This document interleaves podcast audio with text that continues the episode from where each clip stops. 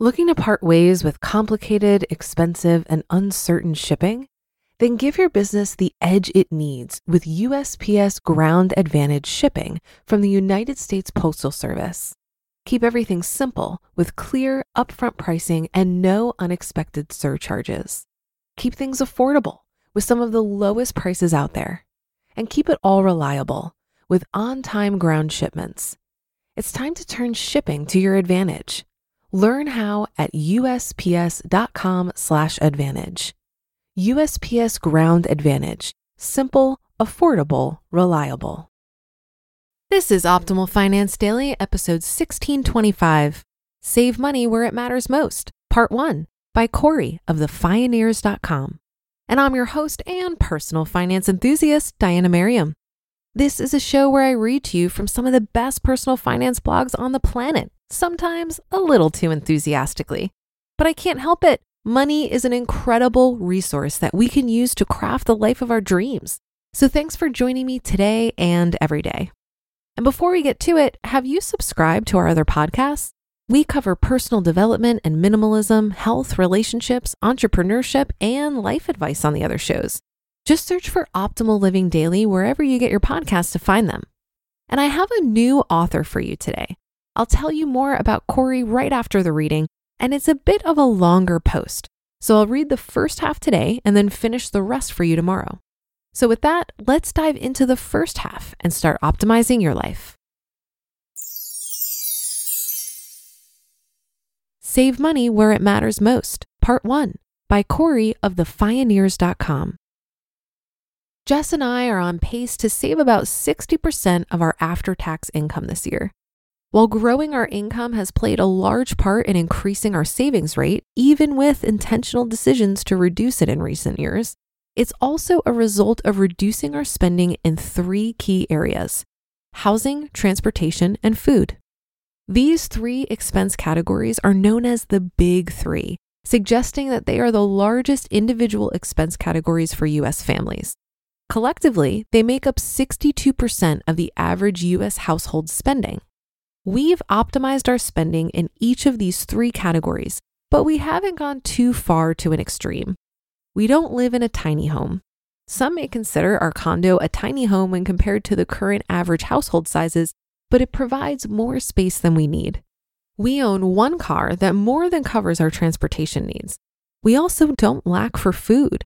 Our fridge, cupboards, and chest freezer are seemingly always fully stocked. We lack for naught in these three categories. Somehow, we have resisted the urge to keep up with the Joneses. We found a balance that works for us. This saves us thousands of dollars each year. It has moved us closer to F I, both from a financial standpoint and lifestyle design and buying more freedom. Here's a look at our spending compared to the average household spending in these three categories. Housing, average American, thirty-two point eight percent. Ours, thirty-four percent. Transportation, average American, fifteen point nine percent. Ours, five percent. Food, average American, twelve point nine percent. Ours, eighteen percent. Total, average American, sixty-one point six percent. Ours, fifty-seven percent. Two reasons to focus on the Big Three expense categories. Prioritizing the Big Three expenses when pursuing financial independence is important for two primary reasons. Number one, the biggest savings potential. First, focusing on these areas gets you the biggest bang for your buck.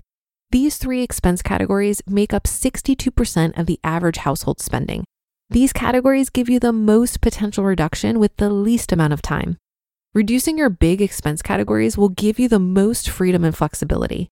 If we had chosen to buy a larger house, it may not have been possible for Jess to work part-time or decide to take the leap to entrepreneurship. Prioritizing the big expenses also means that we don't have to sweat the small stuff. Small purchases can add up over time, but they won't make as big of a difference as managing your largest expenses. Let me give you an example of how downsizing your home in the Boston area, where we live, could reduce your spending. Imagine you bought a seven hundred fifty thousand dollars home with three bedrooms and two bathrooms three years ago. At the time of purchasing the home, you put down one hundred fifty thousand dollars, which is twenty percent, and signed a thirty-year fixed-rate mortgage at three point seven five percent. This would bring your monthly payment to about twenty-eight hundred dollars per month, ignoring taxes and insurance for the sake of simplicity. You find that you don't use the third bedroom all that often, but you do love your neighborhood. If you were to downsize to a smaller two-bedroom condo in the same neighborhood, you could significantly reduce your expenses. Let's assume you take one hundred seventy-five thousand dollars of equity that you have in your home, which is from three years of payment at twenty-five thousand dollars plus one hundred fifty thousand dollars down payment, assuming no appreciation, again, for simplicity. And buy a smaller condo for five hundred seventy-five thousand dollars. This means a mortgage of four hundred thousand dollars.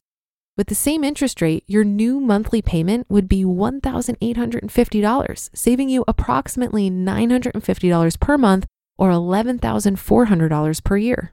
This is eleven thousand four hundred dollars in annual savings from one decision. This will save you eleven thousand four hundred dollars each year for the next twenty-seven years. With the previous house in this example, the mortgage would be paid off three years earlier. Not everyone will have the same potential for savings. This is just one example of how one change in one of these categories can have a significant impact on your savings. As a reminder, saving money has a triple effect on your finances. It not only gives you more money now, but it also provides more capital to invest, allowing you to grow that money. It decreases the amount you need in investments you need to sustain your lifestyle long term. In the example mentioned, it's not only about eleven thousand four hundred dollars more savings each year. You can also use that eleven thousand four hundred dollars to invest, assuming you already have an emergency fund. Also assuming a three point five to four percent withdrawal rate, it would also mean that you need two hundred eighty-five thousand to three hundred twenty-six thousand dollars less to reach full financial independence. Housing is one example of the big three. Similar results can come from transportation or food, depending on your household spending. I recommend you consider all three when making big changes. It's common for households to move from urban to suburban regions to reduce their household costs. This is a very popular approach. According to Pew Social Trends, fifty-five percent of Americans live in the suburbs. I understand why. It allows families to have a little bit more space without paying more, or better yet, with paying less. The housing example mentioned was one of downsizing, but you can also move to reduce your housing expenses. The only problem with the latter is that you'll most likely increase transportation expenses. eighty-seven point eight percent of the average household transportation expenses are associated with a personal vehicle. Moving to the suburbs increases your reliance on vehicles and increases the odds that you own two depreciating assets for a two-adult household instead of one. Regardless of your strategy, it makes sense to start here because of the potential for savings. Number two, hear that on tomorrow's episode. You just listened to part one of the post titled Save Money Where It Matters Most by Corey of the fioneers dot com. Looking to part ways with complicated, expensive, and uncertain shipping? Then give your business the edge it needs with U S P S Ground Advantage shipping from the United States Postal Service. Keep everything simple with clear, upfront pricing and no unexpected surcharges. Keep things affordable with some of the lowest prices out there. And keep it all reliable with on-time ground shipments. It's time to turn shipping to your advantage. Learn how at U S P S dot com slash advantage. U S P S Ground Advantage. Simple, affordable, reliable. If you've been using Mint to manage your finances, I've got some bad news. Mint is shutting down. But now for the good news. There's a better alternative. Our sponsor, Monarch Money. Mint users are turning to Monarch Money and loving it. Maybe you're saving for a down payment, a wedding, a dream vacation, your kids' college. I found that Monarch makes it so easy to help you reach your financial goals, whatever they are. I definitely wouldn't be able to allocate my finances or plan as clearly without help from Monarch. In fact, Monarch is the top-rated all-in-one personal finance app. It gives you a comprehensive view of all of your accounts, investments, transactions, and more. Create custom budgets, set goals, and collaborate with your partner. And now get an extended thirty-day free trial when you go to monarch money dot com slash O F D. After trying out Monarch for myself, I understand why it's the top-rated personal finance app. And right now, get an extended thirty-day free trial when you go to monarch money dot com slash O F D. That's M-O-N-A-R-C-H-M-O-N-E-Y dot com slash OFD for your extended thirty-day free trial. The Fioneers was actually created by both Corey and Jess.